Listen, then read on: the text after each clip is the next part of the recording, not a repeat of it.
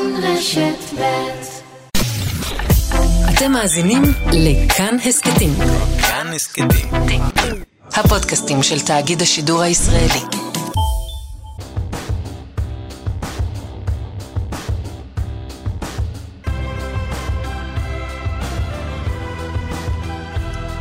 רועי שרון, בוקר טוב.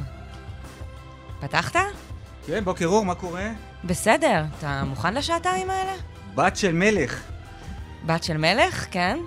כן, השעה שמונה וחמש בת דקות. של קיסר. יאללה. יאללה, נתחיל. אז יש לנו שעתיים מגה עמוסות. אה, נתנו לנו הרבה עניינים לדבר עליהם גם במהלך הלילה. אה, יושב ראש הכנסת הולך אה, להיות אה, מוחלף, לכאורה. אה, וחוץ מזה, מה עוד? כן, נדבר על המשא ומתן להרכבת הממשלה, נדבר על הנקודה היהודית של המונדיאל. כי אנחנו חייבים לדעת באיזה צד אנחנו. יש נקודה אחרת? משחק. אני לא, אני באופן אישי לא כל כך מתעניין במונדיאל, אני מודה, אני... אבל רגע, מאיזה תפוצה אתה? אבא שלי נולד בארגנטינה. נו, יפה, אז אנחנו הולנדים. לא, אבל, אני, אבל יש כאן נקודה שאנחנו כעם יהודי חייבים לדעת באיזה קבוצה לתמוך, ונשוחח על זה עם אה, מי שמסכם עבורנו ופותר לנו את כל ההצהרה הזאת ואת כל הדילמה הזאת, שכותב פשוט מי היה בעד היהודים ומי היה אנטישמי, ואז אנחנו צריכים לדעת... וזה קריטי, יש לי כאן אג'נדה מאוד מורכבת, אתה יודע, יש עניין עם ההולנדים, יש להם מוניטין נורא טוב, ובעצם הם היו די רעים, מאוד מסובך הסיפור הזה. נתמקד במה שחשוב באמת בהיבט הזה של המונדיאל. בעקבות אירועי חברון נדבר עם התיאטרון שמכין את חיילי צה"ל לתעסוקה מבצעית ביהודה ושומרון דרך סימולציות. אתה יודע מה אני אוהבת יש בך? דבר כזה. אני אוהבת בך מלא דברים, אבל אני חולה על הדבר הזה שאתה כל פעם מספר לי דברים שלא העליתי על דעתי שקיימים, אז, אה, אז נדבר גם עם החבר'ה האלה. את יודעת מה זה התגבלנות? אני יודעת מה זה התגבלנות. אז אל תגלי. זאת אני מילת לא השנה. אגלה לאף אחד, אני, ו- ואני גם לא בטוחה אם התגבלנתי מספיק בשלוש שנים אה, האחרונות. אה, נבדוק גם אם המאזינים שלנו התגבלנו. מילת השנה של מיליון אוקספורד. חוץ מזה? חוץ מזה, אה, התלונה שהגישה ליאת בן ארי נגד פעיל הליכוד, רמי בן יהודה, והיו גם פוליטיקה אמרנו כבר, והכינרת כמובן, ששוב בית המשפט נדרש להציל כל מיני פינות חמד מי רוצה לנסוע ובריכות? שם. מה קרה לך? לא תדברי סרה על הכינרת. אני לא אדבר סרה על הכנרת. אה, עורכת התוכנית, עורכת איתמר התוכנית. דרוקמן, מפיקה הדס סיוון, טכנאי השידור, טכנאית השידור, גלית אמירה. תודה רבה לכולכם. אה, נגיד אה, בוקר טוב למיכאל שמש, כתבנו הפוליטי. אהלן אהלן אה, חברים, בוקר טוב. רועי, לדעתי אתה התכוונת לא לנקודה היהודית, אלא לזווית היהודית. הזווית היהודית, הנשמה היהודית, הניצוץ היהודי. ברור. כן. תגיד, מה, מה קרה הלילה בפוליטיקה? אז תראו, אה, לילה מעניין מאוד, כשבעצם אה, סמוך לחצות, אתם יודעים איך זה, תמיד אה, מחכים ככה רגע לפני שהיום מתחלף, ותמיד מחכים לרגע האחרון, אבל אתמול, אחרי באמת הרבה מאמצים, הליכוד מצליח להגיש אה, 61 חתימות למיקי לוי, ובעצם בכך סוללים את הדרך להחלפתו של מיקי לוי אה, בתפקיד יושב ראש הכנסת. ומאחורי זה סאגה ענקית שבעצם אה, אה, אה, מיקי לוי טוען שהוא לא מתכוון ושהוא לא אה, יעשה שימוש, הוא לא ממלכתי בתפקיד שלו. אנחנו פרסמנו בפעם הראשונה לפני שבוע שהוא מתכוון כן לעשות אה, שימוש פוליטי ולעכב את ההצבעה. הוא יצא, בהכ... ב- יצא בהכחשה מאוד נחרצת ואמר שהוא נדהם לא פחות מהידיעה הזאת, אלא שאתמול, דקות אחרי שהוא מקבל את הבקשה, הוא מודיע שהכנסת תכו- תכונס להחלפתו רק בשבוע הבא, בהודעה שהוא גם תוקף את הממשלה הנכנסת ואומר שהיא מתכוונת להעביר אה, חוקים אנטי-דמוקרטיים, דברים אה, אה, מהסוג הזה, ביקורת שלו על הממשלה הנכנסת, אז הוא בהחלט עושה שימוש גם בתפקיד כיושב ראש הכנסת, שימוש פוליטי שהוא, איך מתי, לא מתי, זה- מתי זה הולך לקרות? אז זהו. ומה הולכים אז- ללבוש לאירוע הזה? אז, אה, אז לזה עוד לא הגענו, אני מניח שיהיה הרבה הרבה מה להתחבט ולהתלבט עד אז, כי יש עד יום שני אה, אה, לבחור בדיוק אה, איך להגיע לאירוע, לאירוע אה, החלפת הכנסת, אנחנו מדברים כאן, החלפת יושב ראש הכנסת, ובעצם ברגע שזה קורה, בכנסת יוצאים למעשה למסע ארוך מאוד של אה, חקיקה, שורה של חוקים, חוק דרעי, חוק בן גביר, חוק סמוטריץ', כל אחד, אה, יש, יש לו כאן חוק על שמו, יש גם את חוק, אה, חוק, על, אה, חוק, החוק לפיצול הליכוד. שורה ארוכה של חוקים שהכנסת מתכוונת לחוקק במרתון חקיקה שייכנס כנראה לתוך חנוכה, ואז תגיד, מיכאל, זהו, המרתון חקיקה הזה, כן. הוא תנאי סף לסגירה הרמטית של כל ההסכמים הקואליציוניים, כי הרי לדרעי יש עניין בחקיקה שלו, ולאחרים יש עניינים בחקיקה שלהם, או שאנחנו נראה את ההסכמים הקואליציוניים נסגרים עוד לפני זה. נכון. בסוף, ההסכם, ההסכמים הקואליציוניים שאמורים להיסגר, והם כן אמורים להיסגר לפני כן, הם כוללים את, ה, את, את החקיקה הזאת, שהיא בעצם תנאי סף כמובן להשבעת הממשלה מבחינת השותפות. מי שמתבטא בנושא הזה הוא אה, שר המשפטים גדעון סער, שר המשפטים היוצא, שכותב אה, בחשבון הטוויטר שלו הבוקר שבשל העובדה שהוגשו החתימות להחלפת יושב ראש הכנסת, זה סוג של רעיון מעניין שגדעון סער מעלה, האמת שלא לא חשבתי עליו, אני לא חושב שהוא גם, גם כל כך אה, משפטי, אבל לפחות זה מה שגדעון סער אומר. הוא טוען שנשיא המדינה לא צריך לתת לנתניהו את הארכת המנדט, רק נסביר, המנדט מסתיים בסוף השבוע, אז אה, סער אומר להרצוג, אל תיתן לנתניהו את הארכת המנדט לצורך אישור החוקים האלה. כשאנחנו יודעים... אלא רק, אלא רק לצורך הרכבת ממשלה. לא, לא, לא. הוא אומר, אה, אומר גדעון סער, אם נתניהו הגיש 61 חתימות, זה אומר שכבר יש לו ממשלה. Mm. ולכן הוא קורא להרצוג פשוט לא לתת לנתניהו את הארכת המנדט, טוב. ולמעשה להגיד לנתניהו שלא תהיה הארכה. שזה מכניס אותו כמובן לפינה מאוד רצינית ועלול לסכל את כל התוכניות של החקיקה וגם אה, לסכל את האפשרות. אתם יודעים, עדיין לא נחתמו באמת ההסכמים הקואליציוניים. אז גם את זה אה, אה, גדעון סער קורא לנשיא כאילו להלחיץ את נתניהו, להכניס אותו פה לפינה. שלא תאפשר לו את השבועיים הנוספים okay. שהוא כל כך... עדיין לא נחתמו, גם אלה שנחתמו, אה, אחרי שהם נחתמו יש כבר סימני שאלה עליהם. מיכאל שמש, תודה רבה לך. לחלוטין, בוקר טוב. ואנחנו אומרים שלום ובוקר טוב לשר עומר בר-לב. בוקר טוב. השר לביטחון לאומי, עדיין כך נקרא שם המשרד שלך. איך אתה מתרשם מהממשלה החדשה? האם אתה, האם אתה מבוהל כמו כל חברי האופוזיציה המיועדת? אני מתרשם רע מאוד, זה כמו שהכתב שה... שלכם אמר, סדרה של חוקים, כל חוק הוא חוק פרסונלי על שמו של אה, חבר כנסת כזה או אחר. אה, מאוד מאוד אה, מטריד בלשון המעטה. תגיד, השר בר-לב, אנחנו, אנחנו שומעים באמת זעקות שבר אה, מכל כיוון, מהאופוזיציה שבדרך, ואני שואלת, אם נראה לך שאולי כדאי שתהיה איזושהי אחריות לאומית, ואולי מישהו מכל אלה שזועקים חמאס צריך uh, לגשת לנתניהו ולהגיד, אני אחבור אליך, אני מוכן ומעוניין ומבקש להצטרף לממשלה שלך כדי למנוע את מה שנראה לנו כקיצוניות uh, נוראית. תראי, זה היה הגיוני אה, אם לא היה לראשי המפלגות השונות הרלוונטיים ניסיון עם אה, נתניהו, והניסיון שלהם רב השנים עם נתניהו. זה שגם אם uh, הוא אומר כן, בסופו של דבר הוא מסובב את כולם על האצבע ובעצם לא עומד במילה שלו. זו, זו, זאת אחת הבעיות העיקריות. ש... אז לא הבנתי מה זה אומר, שהם יבואו לדבר איתו והם ינסו להצטרף ובסוף הוא יבריז להם והכבוד שלהם ייפגע, או שהם יצטרפו לא, לא, לא לממשלה לא, והוא לא, עדיין לא, לא, לא, סליחה, יעשה מהלכים לא... קיצוניים. לא, סליחה, אין כאן שום קשר לכבוד. יש כאן קשר לענייניות. ונתניהו, אחת מהסיבות שכל חברי הקואליציה החדשה רוצים לחוקק חוקים לפני אה, את החוקים שדובר עליהם, כי הם לא מאמינים לנתניהו. זאת הסיבה היחידה. אז מה את מצפה מראשי מפלגות באופוזיציה, לא, אבל... שחלקם, שחלקם נכווה להאמין לנתניהו לאמירה כזאת או אחרת אבל השר אומר בר-לב, אם המדינה כל כך בסכנה, והממשלה החדשה היא כל כך קטסטרופה, אבל, אבל, וה... כאילו... והמדינה לפני הכל, אז uh, צריך לשים בצד אולי את כל האכזבות מהפעמים סליחה, הקודמות, וללכת להציל את המדינה, כמו, שאת, כמו שאתם אומרים. אבל סליחה, אתם לא מקשיבים למה שאני אומר, יכול להיות שאתם לא חייבים להסכים, אבל זה לא המצב.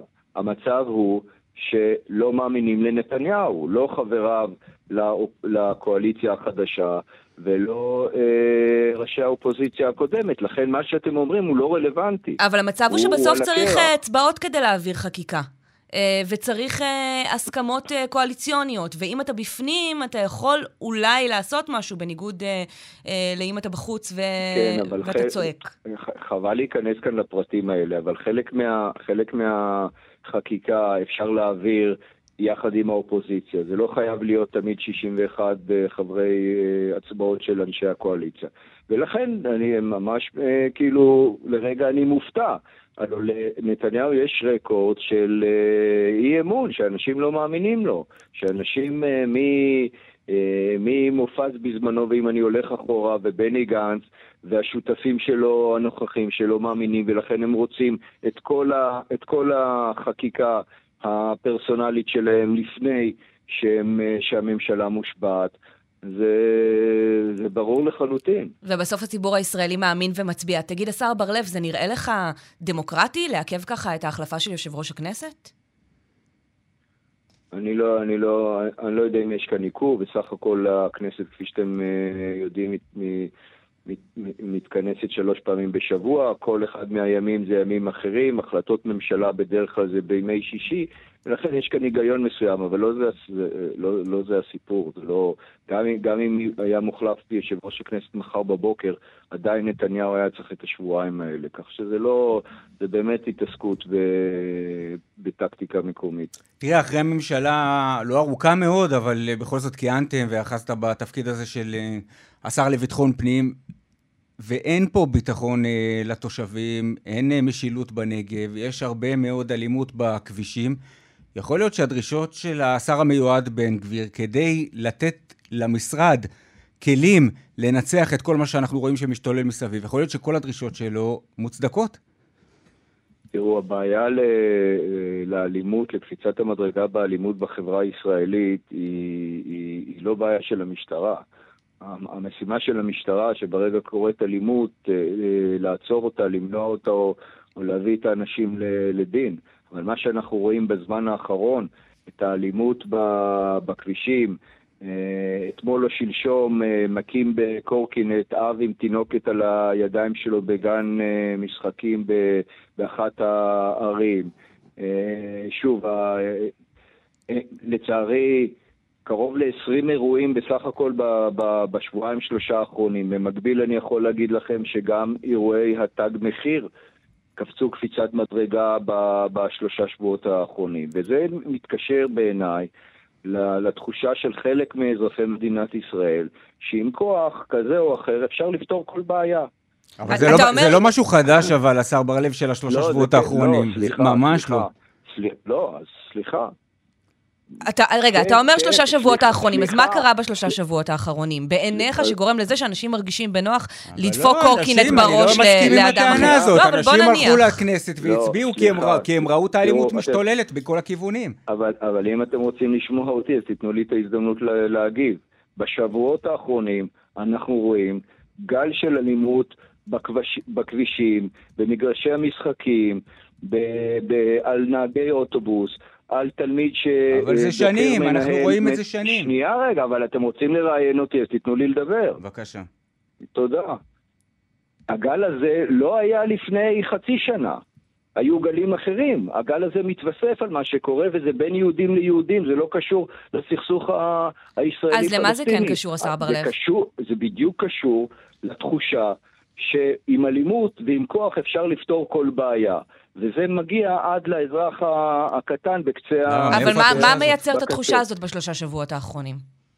מה, מה ש... שוב, אני אומר, זה, זה, חלק מזה זה ה, אה, ה, אה, מספר המנדטים שקיבלה הציונות הדתית, אותה, אותם 14 מנדטים, ששוב, אני לא מדבר על הארבעה מנדטים, הגרעין הקשה שיש לחבר הכנסת סמוטריץ' אה, כבר תקופה ארוכה.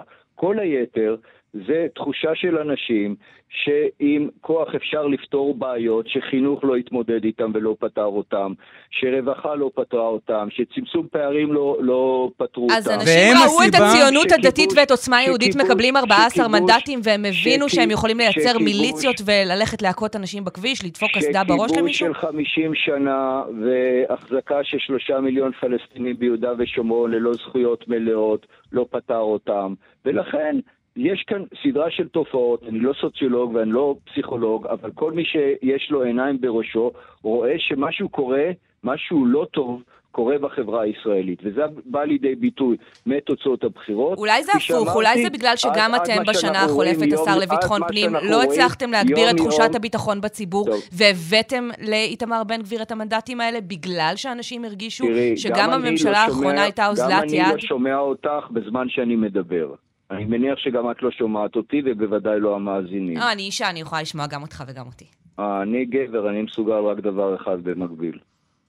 מצטער. אז אני אחזור שנית ברשותך, השר אה, בר-לב. אני, אתה, אתה טוען שמספר המנדטים שהציונות הדתית קיבלה הוא זה שגורם אה, לציבור להרגיש שכל דאלים גבר וכל אחד יכול לעשות הכל.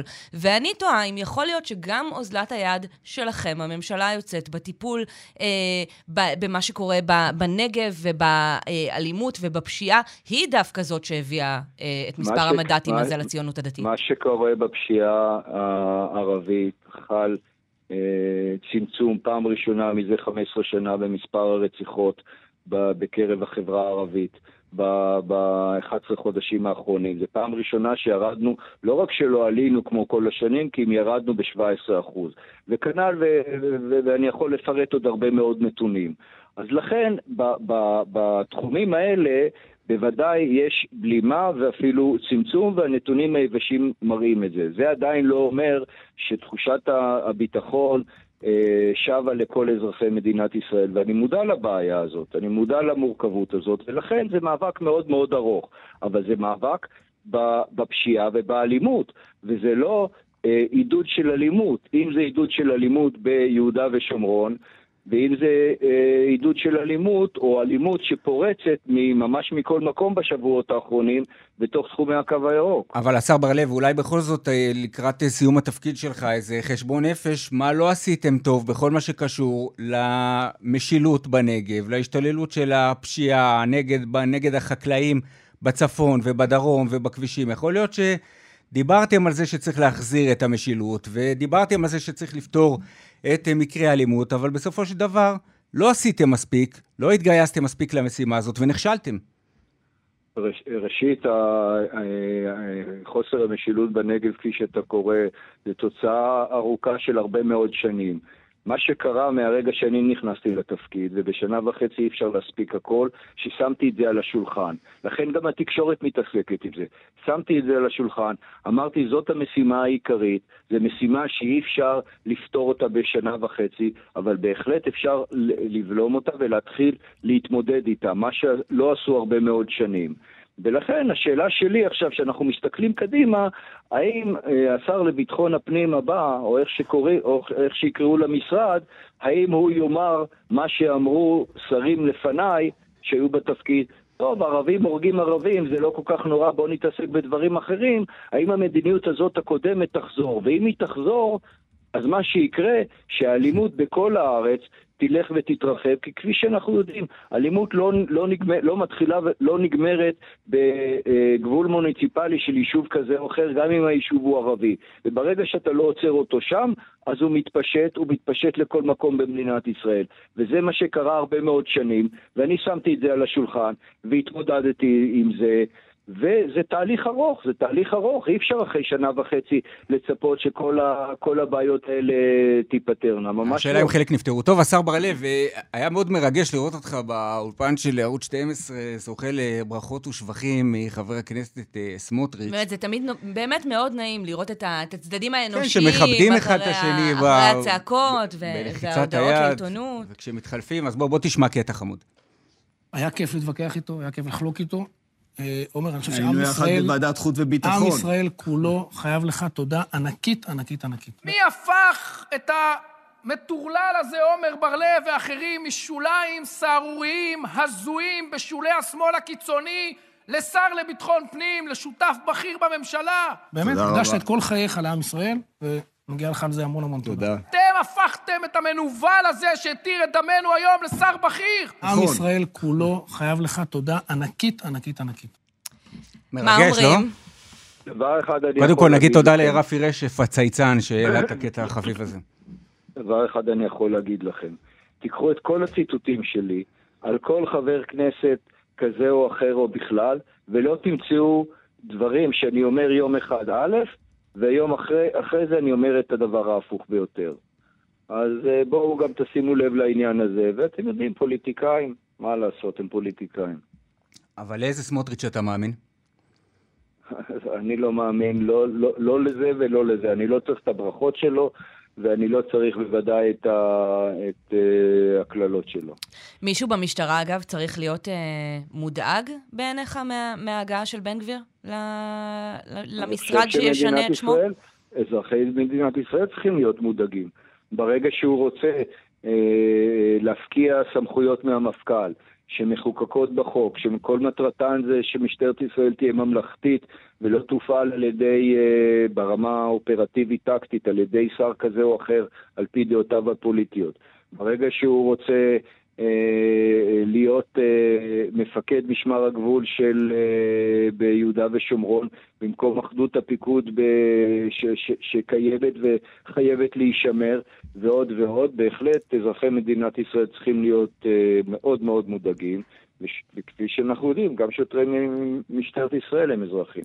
השר בר-לב, משה שטיינמץ, כתב המשטרה שלנו, חושף בימים האחרונים באמת חומרים מזוויעים בעיניי לפחות, אה, מתוך אה, רשת הקשר של המשטרה אה, באותו הלילה של אסון אה, מירון. אנחנו רוצים להשמיע לך קטע, אה, ממש ככה, שעה וחצי. אה, לא, לא, לא שעה וחצי עכשיו אה, נשמיע לו. לא, שעה וחצי לפני, לפני באמת האסון לא, שעה וחצי מסתיימת התוכנית פשוט. האזרחי הגדול ביותר שהיה כאן. כאן 41 מתחיל להיות קצת לחוץ פה מבחינת אה, אנשים. כמויות מאוד מאוד גדולות. התחילו להגיע ל-41, מתחיל להיות צפוף פה מאוד, יש פה התקהלות. תגיעו זרים של 41, מתחיל להיות עמוס פה. יש פה דחיפות, תתחילו לבוא לפה, יש פה כמויות של אנשים. איזה אלף? בוא תבוא. בתולדות הארון יש משהו חריג שם? זה קריסת גג משהו? צריך לקבוע את ש-41 איפה כל הקצינים שישנים על האף, שעלו לפה. השר בר-לב, אנחנו שומעים ככה ב, בימים האחרונים שפרוש מיהדות התורה דורש עכשיו לקבל אה, רגע, אחריות בלעדית. רגע, את רוצה שאני אתייחס למה ששמעתי? כן. כן. למה שהשמעתם? כן, כן, כן. אז ראשית, באמת שמעתי את זה אתמול בדיווח שלכם בכאן 11. ראשית אני רוצה להזכיר למאזינים שזה קרה מספר חודשים לפני שנכנסתי לתפקיד, זה לא קרה בקדנציה שלי, אבל בקדנציה שלי לפני, אה, מה זה היה, חצי שנה, אני הייתי שם כל הלילה, עד הבוקר, פיזית, ממש אה, מטרים ספורים מאותו אזור, ויחד איתי הייתה כל צמרת המשטרה. לכן גם בעניין הזה יש עניין של uh, מנהיגות, ויש עניין איך אתה תופס את ה... אתה חושב שזו המנהיגות ולא האסון? כי אני מודה שאני מתקשה לחשוב שמשהו היה נראה אחרת השנה, אלמלא הייתה מתרחשת הטרגדיה הנוראית הזאת. פשוט כי ככה דברים עובדים כאן. לא, אז התשובה היא לא, זה תלוי, זה, זה, זה, זה בהחלט, uh, יש לשר השפעה משמעותית. Uh, uh, והיו uh, לא מספר, היו מספר אירועים אמנם לא בסדר גודל הזה, אבל כן בסדר גודל של עשרות אלפים אירועים אחרים, ובכל האירועים האלה, כל השאלה זה, לפחות מבחינת השר, איזה תשומת לב הוא נותן לעניין הזה ואיזה שאלות הוא שואל, שאלות של מדיניות. וברגע שהשר שואל שאלות של מדיניות, גם אם מישהו בשדרת הפיקוד של המשטרה אה, מפספס משהו, או חושב משהו שהוא לא, לא חשוב או לא עיקרי, אז הדברים האלה אה, אה, משנים, משנים מציאות ומשפרים אותה. ולכן זה, אה, זה לא עניין של... עניין אה, אז... מקרי שבשנה וחצי שאני הייתי בתפקיד לא היו אירועים כאלה, ובוודאי לא ב... בהילולת רק, מירון האחרונה. רק בקצרה, ש... רק בקצרה אה, בעניין מירון, האם אה, ראוי, האם נכון שפרוש מיהדות התורה יקבל את הסמכויות לגבי ההילולה במירון לקראת השנים הבאות? נראה לי על הסף לא סביר, לא סביר שמישהו שהיה מעורב בצורה כזאת או אחרת באירוע הזה, לפחות עד שוועדת החקירה ת, תסיים את העבודה שלה, ואחרי זה על פי המסקנות, אבל עד, עד שהיא לא מפר, מפרסמת את המסקנות הסופיות שלה, לא נראה לי... גם המשטרה הייתה מעורבת, ובכל זאת היא הגוף שאמור... נכון, אבל משטרה יש לנו רק אחת. וועדת ה... לא, בסיפור של מירון זה לא הוכיח את עצמו, זה מה שאני אומר, שלאו דווקא מי שאחראי הוא זה שצריך... אה, אבל, אבל אנחנו מדברים על העתיד, ולא יהיה לנו משטרה אחרת. אבל ועדת החקירה בדוח הביניים שלה המליצה למשטרה לממשלה למנות שר אחראי. ולכן ההמלצה הזאת קוימה בקדנציה שלי, זה לא הייתי אני, זה היה שר הדתות, ואני מאוד ממליץ לממשלה הבאה למנות שר אחראי שלא היה מעורב בשום צורה שהיא okay. אוקיי. באותו אסון שהיה לפני שנה וחצי במירון. סגור. השר בר-לב, תודה רבה לך. תודה רבה, בוקר טוב. תמר אלמוג, פרשניתנו לענייני משפט, בוקר טוב. בוקר אור, חברים. צווים להטרדה מאיימת, כן? צווים להטרדה, צווים להטרדה מאיימת, מדובר uh, בכך שאתמול היועצת המשפטית לממשלה uh, מגישה uh, בקשה לצו הטרדה, למניעת הטרדה מאיימת, במקרה נוסף שנוגע להטרדה או איומים כלפי משפחתה של ליאת בן ארי. עורכת הדין ליאת בן ארי, נזכיר, ראש צוות התביעה בתיקי נתניהו והמשנה לפרקליט המדינה.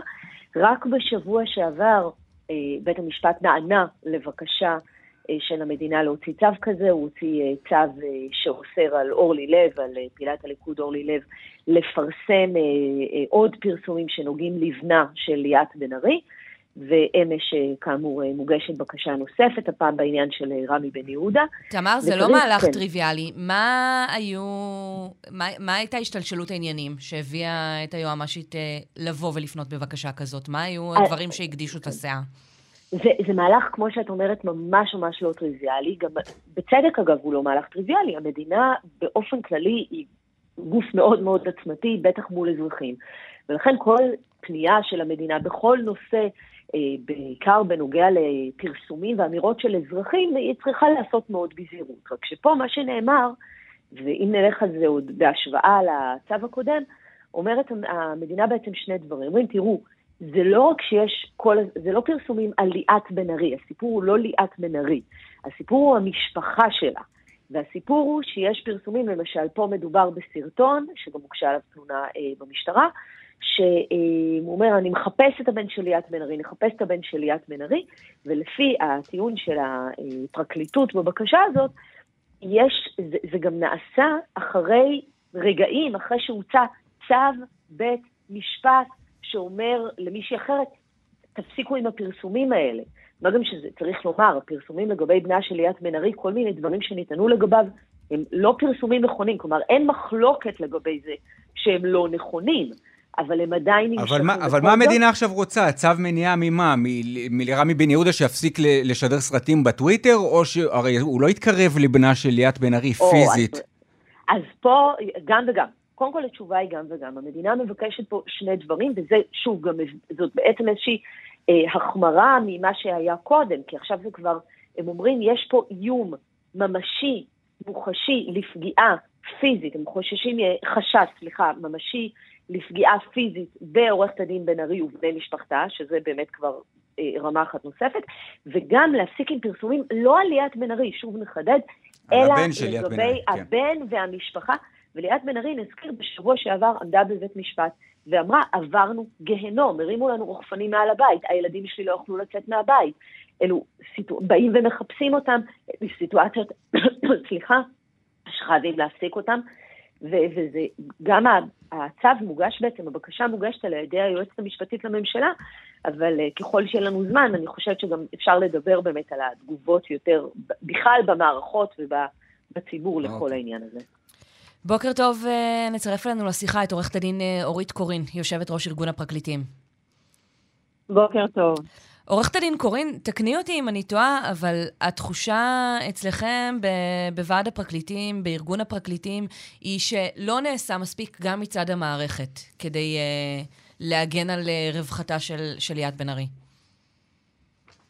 אנחנו היינו בתחושה לאורך כל השלוש שנים האחרונות, אה, באמת שלא הייתה פשוט, bil, אין הפסקה בהטרדות שבכלל כל הצוות המשפטי שמנהל את ראש הממשלה עובר, אבל כן אנחנו רואים החמרה בזה שבאמת פוגעים בבני משפחתה של ליאת. מאיימים בינתיים, לא פוגעים. כן, באתי להגיד, פוגעים בבני משפחה, משפחתה עד לרמה שבאמת, אני ראיתי את הסרטון הזה, אני באמת כמה וכמה פעמים, אני פרקליטה פלילית 22 שנה, אני מגישה כתבי אישום ברצח. אני רואה מה זה איום, אני מזהה אותו בשנייה שאני רואה אותו. האדם הזה מאיים, השפה שלו מאיימת, הוא דופק לעצמו על החזה, הוא אומר, אנחנו מחפשים אותך, הלו, תומר שווקי. לא ידעתי אה, שרמי בן יהודה הוא בלש במשטרת ישראל. עורכת לא הדין קורין, אז בואי, לחפש תחדדי עוד. כי אני חושבת שהרבה מאיתנו שואלים את עצמנו איפה, איפה עוברים גבולות חופש הביטוי. למה במקרה הזה זה כל כך מובהק לך אה, שיש, כאן, שיש כאן משהו שהוא, את אומרת זה איום, שהוא בגדר ניתן עבירה צו פלילית למניעת הטרדה כשלעצמו. מאיימת. ניתן צו בראשון ל- אה, לדצמבר, אני הייתי בדיון הזה, ניתן צו, ואמר בצורה מפורשת, בלי ילדים, בשפה שלנו, בלי ילדים. גם מי שהוא לא משפטן יכול להבין את המילים האלה. שהוא, ולא רק, לא נפלה באמת הוא יוצא מבית המשפט, אותו אדם, וכבר אומר, שבע שעות, על מה? מה שבע שעות? טרללתם, הוא אומר. זה מה שהוא אומר לבית משפט, טרללתם. מה הושג בשבע שעות? כאילו הצו מבחינתו לא קיים, והוא אומר בסרטון, הנה, אני ארשום במקום אורלי. מה היית מצפה שהמדינה, הפרקליטות, היועמ"שית, כן, כן. היועצת המשפטית לממשלה, מי מי אמור להתגייס, או איזה צעדים היית רוצה לראות? אני חושבת שעצם זה ששוב מוגשת בקשה על ידי היועץ המשפטי לממשלה, ותמר אמרה בהחלט נכון, זה לא, לא דבר טריוויאלי, ובמהירות הזו פשוט מעידה על כך שאנחנו לא יכולים לסבול התנהגות אלימה ואיומים כלפי בני משפחה של עובדי ציבור. את חושבת שיש אווירה של התרת דם אולי? מחר זה הבני משפחה שלכם, של כל העיתונאים, אחר כך של הרופאים, אחר כך של השופטים. לאן אנחנו רוצים להגיע? תמר? כן, אני רוצה לומר משהו. אה, עורכת הדין אה, אה, אורית קורין, כשהיא הגיעה לבית המשפט לתמוך בליאת בן ארי, היה שלט שלא הונף בבית המשפט, צריך לומר, אלא הגיע איתו לשלב מוקדם יותר, כולנו ליאת. עכשיו, זה נכון שגם הגיעו הרבה פרקליטות ופרקליטים לתמוך בליאת בן ארי באותו דיון, אבל אם אנחנו הולכים לדרגים הגבוהים יותר, ולא מדובר רק אגב בתוך המערכת, אפשר לדבר גם על אנשים מחוץ אליה שאחראים על מערכת המשפט, או בכלל, אנחנו לא שומעים, ותקנו אותי אם אני טועה, כמעט התייחסות לנושא הזה של בהחלט הליכה על הראש, גם של פרקליטה מאוד בכירה, וגם גם היה את הסיפור, עכשיו הוגשו על זה אה, כתבי אישום אה, נגד אה, עדים אה, במשפט הזה, אבל באופן כללי הרבה עובדי ציבור מרגישים שמותר לומר עליהם הכל ולעשות הכל. ויש פה קו גבול מאוד מאוד עדין, מתי באמת הולכים זה לבית משפט, אבל קריאה ברורה, לדעתי, של האחראים על המערכות האלה באופן כללי, שמה מותר ומה אסור, לדעתי חסרה באיזשהו אופן. נראה לי שזה כל כך ברור שזה אסור לדבר על הבן של, של טובת במשפט שהמדינה מנהלת, שזה זה, זה פשוט... לא צריך להגיד את זה מרוב שזה ברור, אבל מסתבר שפעיל הליכוד רמי בן יהודה חושב הפוך, ולכן הוגשה נגדו תלונה במשטרה. אז לכאורה כל הצדדים פה, כל הצדדים, לכאורה המדינה פה כן, כן, מתנהלת כראוי, אה, היועמ"שית. מגבה, יש תלונה במשטרה, ועכשיו המשטרה תטפל. עניין... אני באמת רוצה שתבינו. שוב, אנחנו, התפקיד שלנו זה אה, לשרת את הציבור בבתי המשפט, אנחנו מופיעים בשם המדינה. התפקיד שלי הוא לא להיות דוברת אה, של המערכות. אני, וההפך, אנחנו גם לא עושים את זה. אתם יודעים את זה, שבשוטף אנחנו לא עושים את זה. אנחנו מנהלים את התיקים בבית המשפט, אנחנו מתייחסים לראיות, לא לשום דבר אחר. וכשאני שומעת את אותו רמי בן יהודה, עומד וצועק שהגברת בן ארי תופרת תיקים, אני שואלת אותו, אתה קראת את חומר הראיות בכל התיקים של אלף, אלפיים, שלושת אלפים, ארבעת אלפים? טוב, להגיד שהיא תופרת? תיקים זה בסדר, זה בחופש הביטוי, כן, זה אין- לגיטימי. אין לא, תנאי סף לקריאת זה כל גם החומר על מנת לחוות. דעה חופש בישראל. הביטוי, חופש הביטוי, תאמינו לי, כמי ששוב נמצאת במערכת הזאת, אני מכירה אותו, מוקירה אותו ומעריכה אותו. אבל אני חושבת שבאמת, כמו שהשופט אמר לנו בדיון, נחצה פה קו. יש הרגשה שפשוט המקלדת סובלת הכל, הרשתות החברתיות חיות במנותק מהמציאות המשפטית, וזה משהו שאני חושבת שאנחנו צריכים להפסיק תגידי, עורכת הדין ולעצור. קורין, אני חייבת לשאול אותך, אמרת, אני מנהלת תיקי רצח, אני שוחה בחומרי ראיות, אני שנים בבתי משפט. הסתכלתי היום על העמוד הראשי של הארץ. מצד אחד, אה, יושב ראש לשכת עורכי הדין שאומר, אה, יש כאן אה, צונאמי בדרך אלינו. מהצד השני, דיווח על זה שהביקורת הציבורית מביאה לזה שיוגש ערעור על העונש הקל שקיבל אותו גבר ש, שתקף ילדה, ילדה בת עשר וקיבל עונש מגוחך. יכול להיות שהציבור מרגיש שאתם לא עושים את העבודה ושזה מה שנותן רוח גבית אה, ל, ל, גם לאמירות קשות מהסוג הזה?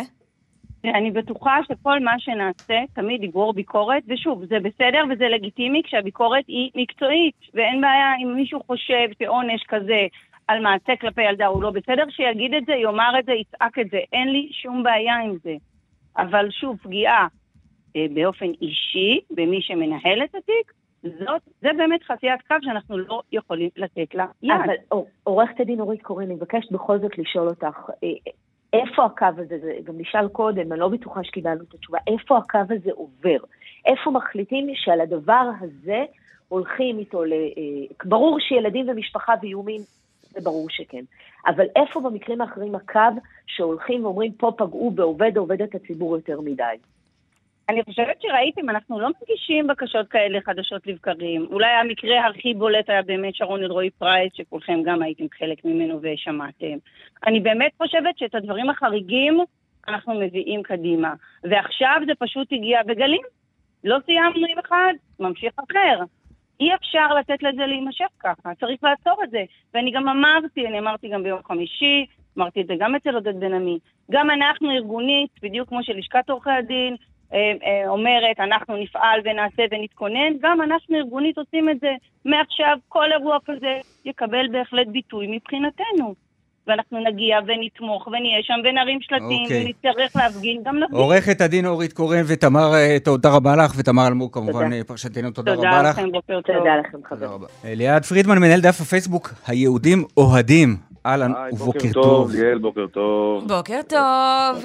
אה, הצילו, אליעד. כן, נגד- נ- נגד מי אנחנו היום? הושיענו. אה, בעד מי אנחנו היום? מרוקו נגד יש ספרד יש לנו נכון? ופורטוגל נגד שווייץ. ככה כתבו לי, לא הייתי יודעת אחרת. אה, משחק חם וחריף. דרך אגב, הקשר בין שניהם, שאתם יודעים שממשלת פרנקו, שלא הכירה ב- בהקמת מדינת ישראל, כי- כן, מי שלא הבין, אנחנו לא הולכים לדבר פה על כדורגל בכלל. בערך, לא, את מי לעוד? את מי- ממשלת את- פרנקו שלא הכירה בישראל בגלל מי לעוד, אבל לא מטעמי- לא ש- מטעמי יכולות המשחק. אף לא, אחד לא, לא לא, מה מפגין פתאום, מה זה, אנחנו יהודים, מה. מה הקשר ליכולות משחק? כדורגל בכל אופן.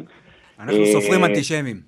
בדיוק, אנחנו, מי, מי היה יותר אנטישמי? כן. והאמת היא, בספרד נגד מרוקו, כן. אה, את האינקוויזיציה לא קשה, קשה מאוד לנצח. אז תעזור לנו. בעניין הזה אנחנו עם מרוקו, כן? אבל בפנדלים, ש- שיסבלו, זה לא שהם אה, צדיקים גדולים. אוקיי, אז מרוקו, זה גם זמן לתקן כל מיני עיוותים היסטוריים בישראל. אנחנו בעד מרוקו, כאילו, רועי, שתרשום בגלל לנו. האינקו- האינקוויזיציה פה מנצחת את כל אי אפשר הגלי לשכוח את זה. את כל מה שהמרוקאים עוללו אני לא לירדן. ידעתי, אגב, מתישהו, אני חושבת שסבא הפסיקה- שלי זה סיפר לי. שפעם, ברור. לפני השואה, זה היה כאילו לא נוסעים לספרד, בגלל האינקוויזיציה.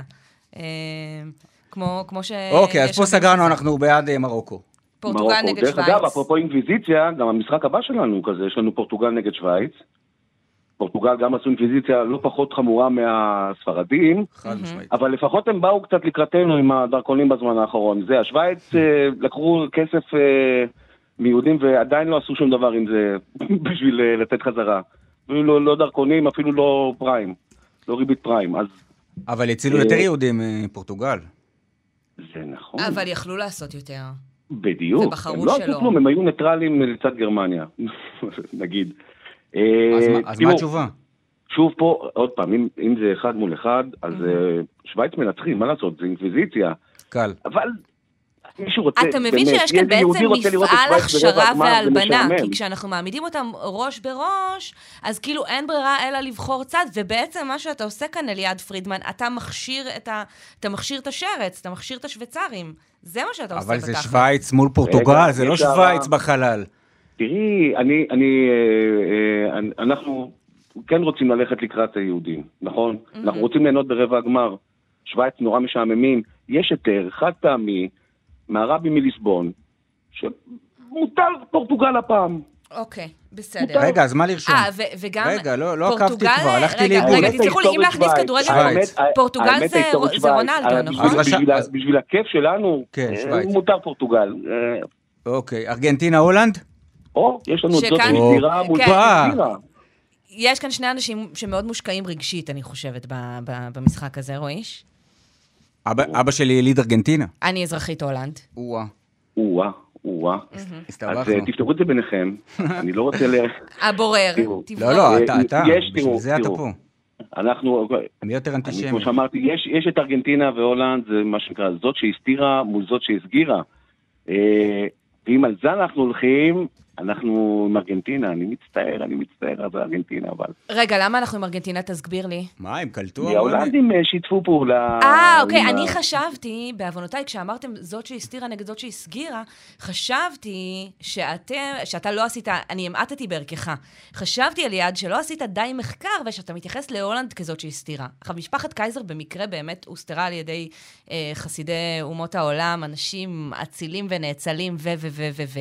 אבל ההולנדים, יצא להם ב- יש להם יצא תודעה... להם טוב, כי הרוב... כן, לא. יש להם, יש להם כזה מין דימוי של מחתרת וחמודים נכון. ומסתירים, ותכלס, נכון. שיעור ההשמדה של יהודי הולנד הוא, אני חושבת, הגבוה ביותר. אה, והסגרות ושיתוף פעולה עם ה... מה, מה זאת אומרת? זה נכון שהייתה שם מחתרת והיה שם מאבק, אה, אבל לא קשור להילה הזאת ש- אבל מה ש- עם הארגנטינאים. שהסתירו אחר כך, או נתנו מקלט לכל הפושעים פושעים הנאצים? הנאצים שברחו מאירופה. כן, אבל אוקיי, נכון, זה לא טוב, אבל לעומת אה, שיתוף פעולה פעיל אה, עם הנאצים, מאבק נחוש נגד הארגנטינאים. תראה, אני לא. מבקשת אולי להיכנס כמנהלת שותפת לעמוד אה, יהודים אוהדים, כי אני מרגישה שפספסת כאן כמה- כמה נקודות, אליעד פרידמן. אוקיי, אז לא. למי שלא הספיק לרשום, אליעד פרידמן. מרוקו נגד ספרד, אנחנו בעד מרוקו. מרוקו. פורטוגל נגד שווייץ, אנחנו בעד. פורטוגל בקושי. בפנדלים. ארגנטינה נגד הולנד. וארגנטינה נגד אוקיי, הולנד. ארגנטינה. סגרנו על ארגנטינה. זה הצד היהודי של משחקי המונדיאל היום. בדיוק, ולא למי לא, זה שבאמת... לא, לא קשור לספורט, כן? לא קשור שום דבר לכדורגל. אה, אני כידוע מתחיל לצפות במונדיאל במשחק הגמר, פחות מזה אני לא מתחבר לכל הז'אנר. אבל רשמנו את כל ההמלצות שלך, תודה רבה. מנהל ביי. העמודים, היהודים היהודים אוהדים, אליעד פרידמן, תודה. טוב, רועיש, אנחנו מסיימים את השעה הזאת, חוזרים בשעה הבאה. מי תן ייתן שנהיה פה גם בשעה תן לנו הבאה. את, ה... את הכי חזק שלך. הכי חזק במה? על, על מה אנחנו הולכים לדבר? זרוק איזה עצם, תן איזה סיבה התיאטרון הזה של צה"ל, אני אוהב את אני אוהב את השיחה, נראה מה יהיה. זה כאלה שהם עושים סימולציות לחיילים ואומרים להם, עכשיו בא הפיל ימין, עכשיו בא הפיל שמאל, עכשיו בא הפלסטיני, התינוק שלו בוכה, מה תעשה? אתה עומד במחסום, צועקים עליך. והם עושים את ההצגות האלה על הבמה, זה עובד פיקס. טוב, אתה עושה לי חשק לחזור, אני אנחנו באופן- יוצאים אני- לחדשות כן, וחוזרים. יאללה. יאללה, שעה שנייה, חזרנו, ליאל קייזר. חזרנו, רועי שרון. מוכנה להגיד בוקר טוב לחבר הכנסת ניסים ואטורי? מתרגשת להגיד בוקר טוב לחבר הכנסת ניסים ואטורי. מהליכוד. בוקר טוב לחבר הכנסת ניסים ואטורי מהליכוד. בוקר טוב לכם. חבר הכנסת איזה- איזה- ואטורי. איזה- אתה מועמד להיות שר? אה, לא, לא. תפקיד אחר, משהו אתה מקבל? לא יודע, לא לחוץ על זה. אני, מה שחשוב לי זה להחזיר את המשילות, ריבונות, שפיות לעם זה ישראל. ברור, זה חשוב לכולם, אבל משהו במשא ומתן אתה כן מצפה לקבל? איזושהי פוזיציה שתעזור לך ועדה. להחזיר את המשילות. אני אומר, יכול להיות אה, ראשות ועדה, אני כרגע לא, לא דן בזה, אני ממתין לראות אה, מה יישאר, וכאן נלך. תגיד, מה דעתך על, אה, על הדרך שביבי מנהל משא ומתן? אתה אומר, אני ממתין לראות מה יישאר, כמו שזה נראה. לא יישאר גם. הכלום שהיה נראה שיישאר, לא יישאר, יישאר כלום חלקי, לא יודעת, חמש. נראה לי שאתה, זה, אני ממש נרגש לראות שבתקשורת דואגים לחברי הכנסת של הליכוד שיקבלו שרים. לא לכולם, רק לך. רק לי? רק וואי, לך. סבבה. אין, אלופים אתם. קנינו מניה אה, הבוקר. אני אומר, בסוף אה, אתם תראו שהכל יסתדר ותהיה ממשלה וכולם יהיו מרוצים והכל בסדר. אה, לא, לא, זאת אומרת, זה לא מסובך מדי, לא יכול להיות שיהיה פה סרטים חוץ מהסיפורים האלה. שבועיים, לא נורא, לא, לא קרה כלום, לא מצפים מהקוסם שיעשה את זה בשעתיים. אנחנו מאוד מכבדים את זה ומעריכים, אבל אה, נראה לי ששבועיים, שלוש, גם ארבעה שבועות, זה בסדר גמור להקים ממשלה. עזוב את לוח הזמנים, בוא, בוא נדבר על, ה, על התוכן. אתה יודע, אה, סוגרים אה, עם אבי מעוז את מה שסוגרים, ואז מספרים שבשיחות סגורות, שבעצם חמק לכם בצוק איתן ולא ידעתם מה נותנים לו, וסוגרים עם אה, בן גביר, ואז הוא עושה קולות של זה סגור אבל לא סגור סגור, כי בעצם קצת מרחו אותי ואולי נפתח מחדש. זה לא משדר אווירה של אה, אשף פוליטי, כמו שאנחנו רגילים אה, לחשוב על נתניהו. תמיד יהיו את הסיפורים האלה, תמיד יהיה כל מיני סיפורים מסביב, ריקושטים, אף פעם לא שמענו אותם כי פשוט הם לא הובלטו בתקשורת. והפעם כנראה שיש איזה אינטרס מסוים לבוא להבליט כל פיפס קטן, אז אה, פתאום בן גביר אמר משהו, לא תמיד זה עניין אה, אה, אתכם, ובכלל אל תיפגעו באופן אישי, אתכם כתקשורת. אה, מה בן גביר אמר, זאת אומרת, בשוליים של השוליים, כאילו אם הוא אמר שמשהו לא מתאים ולא זה, הכל נסגר בבית, הכל בסדר, מותר אצלנו לדבר, אנחנו דמוקרטים. אבל השאלה, השאלה אה, ואטורי, זה לא... בוא, בוא תודה על האמת, זה לא לוקח יותר מדי זמן. עכשיו גם שנתניהו הולך לבקש הערכה מהנשיא, ממשלה שלכאורה הכל פה הומוגני ואין פה, לא צריך להרכיב ממשלת אחדות. שהאלה באים ממרץ ועם הדרישות שלהם, והאלה באים מהימין עם, אה, עם בנט מהדרישות שלהם. ממשלה שסך הכל חושבת יודע, כמעט זה... הכל אותו דבר. למה זה מתארך כל כך? אה, אנחנו הושבענו ב-15, עברו 20 יום. אני לא חושב שזה יותר מדי זמן. אה, שימו לב לממשלות הקודמות שהוקמו, לא, לא משנה על ידי מי, תמיד זה נערך יותר זמן, ותמיד ביקשנו הערכה, ותמיד זה נערך מספר שבועות. הפעם הייתה ציפייה כזאת מנתניהו שיעשה את זה בשבוע אחד. הוא בעצמו אמר, הוא בעצמו אמר, שבוע הבא אנחנו משביעים ממשלה.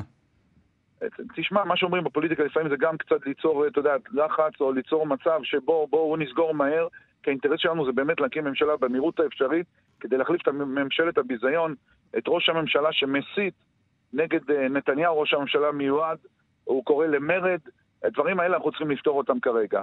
עזבו את המשא ומתן זה דבר קטן בדרך, אני יודע שזה עושה המון רעש תקשורתי, אבל בואו נתקדם, תהיה ממשלה טובה, וקדימה. עזוב את הרעש התקשורתי, כי אתה יודע, אתה יכול להגיד, התקשורת מנפחת, התקשורת נגדנו, התקשורת חמוצה, אפשר לדבר על זה באמת מפה עד סוף העולם, אבל כן. בסוף יש גם עניינים uh, פרקטיים מהותיים. לתת uh, יחידה במשרד החינוך, לאבי מעוז. טעות, נכון, זה, זה לא רק התקשורת, גם בציבור, אתה רואה את ראשי הרשויות שמתקוממים, גם כאלה ליכודיים. יש אה, חשש מאיזשהו שינוי מגמה אמיתי כאן. יש ניסיון של המרדה של ראשי הרשויות, זה כן ראיתי. אני לא חושב שזה big deal אה, אה, שהוא קיבל איזושהי יחידה במשרד החינוך, כאשר עד היום מנהל את זה ראש, אה, ראש חטיבה מסוימת במשרד החינוך. זה לא אה, אה, שומו שמיים, הוא קיבל איזו יחידה. יש ראש הממשלה בישראל, קוראים לו בנימין נתניהו, הוא, הוא מוביל את הקטר, הוא הנהג של הקטר, עם שתי ידיים על ההגה, כמו שהוא אמר בעצמו. ברור בסופו של דבר שראש הממשלה מנהל את הסשן הזה. אז מה זה אומר? לא שבעצם ש... נותנים סמכויות, נותנים תפקידים, נותנים משרדים לשרים, אבל בסוף ראש הממשלה יחליט הכל? לכן אנחנו לא צריכים לדאוג? תגידי לי, איפה הייתם, איפה הייתם כשבוועדת חוץ וביטחון ישבו שם מחבלים? תגידי לי, פסיאן מראני בוועדת חוץ וביטחון... מחבלים ישבו בוועדת חוץ וביטחון? היועצת של, סליחה, היועצת של רם בן ברק, ישבה בוועדת חוץ וביטחון ושמעה את כל השיחות שם. היא לא ישבה בוועדת חוץ וביטחון, ניסים ואטורי, היא לא ישבה. היא לא ישבה, לא, היא לא נכנסה, היא לא נכנסה, אני זוכר את הפרסום הזה. היו צילומים, ראינו אותה. היא לא ישבה לא בוועדת חוץ וביטחון. זה אחד. לא שתיים, לשים את... זה מספיק גרוע גם בלי... לשים יושב ראש אה, אה, ועדת הפנים של הכנסת, לשים שם מישהו מהאחים המוסלמים, כשאנחנו תמיד עומדים על הברז כדי לשמור על צביונה של אה, ארץ ישראל, להכניס פה אנשים ציוניים שבעד קיומה של מדינת ישראל. אתה מבין? אין לו תפקידים מאוד אבל חבר הכנסת ואטורי, אתה יודע, אני, זה, זה תמיד כזה דבר שאנחנו עושים כזה אינטואיטיבית, כשאנחנו מרגישים לא בנוח אולי עם משהו שאנחנו עושים, אנחנו אומרים, אבל ההוא עשה, אבל ההוא זה. אנחנו יודעים לא היטב לא זה, מה אתם חושבים, מה, מה חשבתם על, על הממשלה היוצאת. והיא הממשלה היוצאת, הנה, הציבור הצביע אה, ו, ונתן, לכם, אה, ונתן לכם את המנדט ונתן אותו בגדול. עכשיו אני שואלת, לאבי מעוז, נכון לתת את היחידה אה, שתעסוק בתוכניות החוץ-חינוכיות, כן או לא? עזוב, אה, אני, כי, כי נניח שזה לא נכון ש, שישבו אנשים כאלה בוועדת חוץ וביטחון. אני חושב שאני מעדיף, אני ורוב הציבור מעדיף את אבי מעוז ביחידה הזאת, מאשר את uh, מנסור עבאס, האחים המוסלמים. אבל מנסור עבאס לא היה ביחידה הזאת. לא משנה, אני אומר עוד פעם, אני, היו יחידות יותר קשות, כן?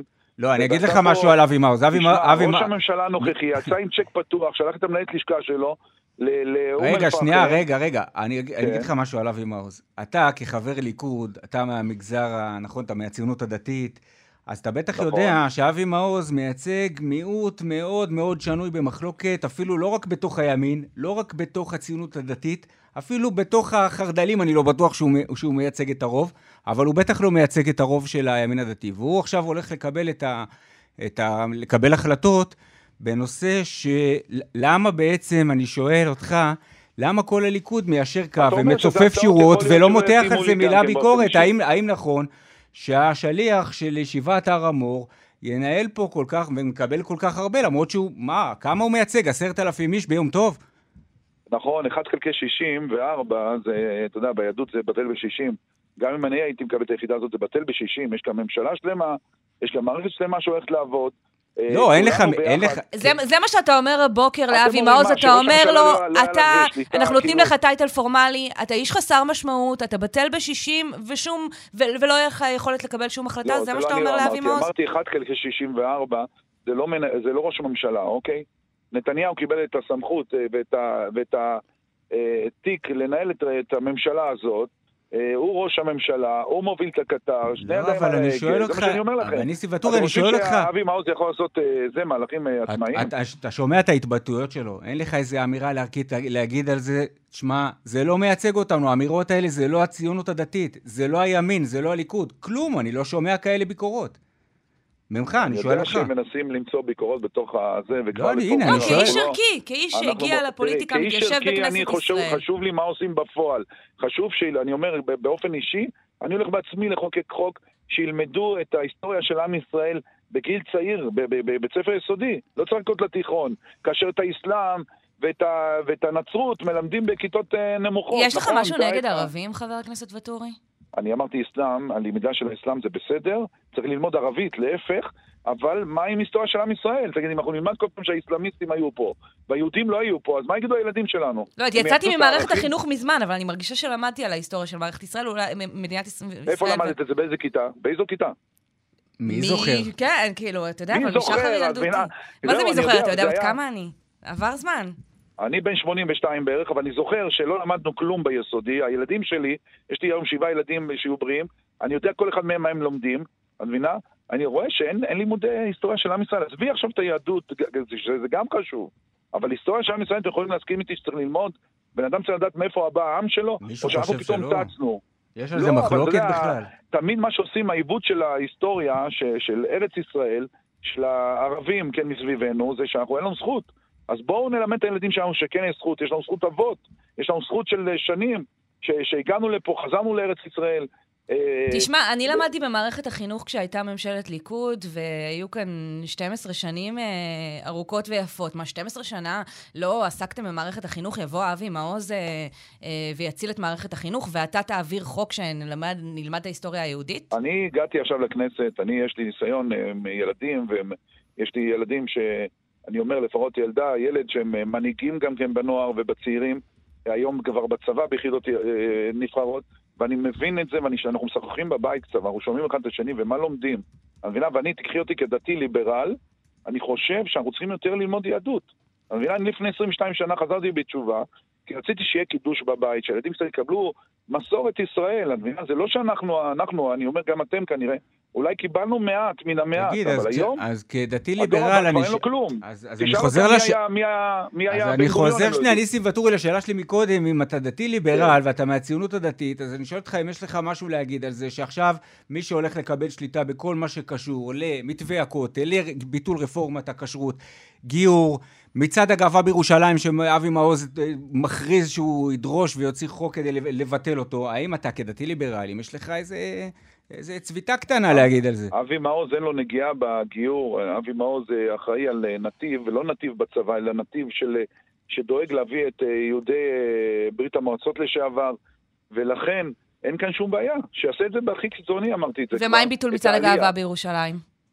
מצעד הגאווה, תשמעי, אנחנו נשמור על הסטטוס קוו, אני אומר. בכללי, אני לא, אני אומר, אני לא בעד ולא נגד, אני לא רוצה לכפות על אף אחד כדי שלא יכפו עליי. אף אחד לא כופה על אף אחד לבוא למצעד הגאווה בירושלים. מה זאת אומרת? לא, אז גם לא כופים עליהם לא לצעוד, שיצעדו, אני אומר עוד פעם, אני לא בעד, אני לא מעודד, אני לא אבוא לקרוא לאנשים בואו תצעדו, אבל אני גם לא אגיד לאנשים אל תצעדו. אבל מצד שני, צריך להבין דבר אחד, אנשים צריכים, ל- כשאתה בא ב- ב- ברחוב, היום יש חוק, אתה לא יכול להתפשט. לדוגמה. מי מתפשט? היית פעם במצעד הגאווה בירושלים? זה המצעד הכי צנוע שאתה יכול לראות בחיים, שאף אחד לא. מתפשט שם. תקשיב, אני אומר, מי שמתפשט, לא משנה אם זה חרדי עכשיו שיתפשט ברחוב, צריך לעצור איך אותו, הגעת נקודה. אבל למתפשט? שאלנו על מצעד הגאווה בירושלים, זה מצעד הכי צנוע, אז זה... אני אומר לך, צנוע יפה, אז מאוד, אז אני בעד, אין בעיה, בסדר גמור. רשמנו. הכל בסדר. יש לי חבר שאוהב בלונדיניות, הוא רוצה לעשות מצעד בתל אביב של בלונדיניות, אל תעצרו אותו לזה. אוקיי. בגלל שהוא סטרייט. אז הוא אוהב בלונדיניות. זה, זה, זה זה, זה הקטע לא? שלו. אתה מבין? לא, כי אתה יודע, מי שאוהב בנות, אז זה אסור היום בארץ ישראל. אסור? מותר רק לאהוב בנים ולאהוב בנות זה בנות. מה? ניסים ואטורי, איבדנו אותך. היום. איפה? כן, הכל בסדר. טוב. הכל בסדר. יאללה. שמחנו לדבר איתך. תודה רבה. ומי ייתן ותקבל את יושב ראש הוועדה שאתה חושק בה ואתה לא מסכים לגלות לנו איזו היא. יהיה בסדר, אנחנו נדון בדברים לעניינם ולא לגופו של אדם. ו- לא לגופו של צבע השיער שלו.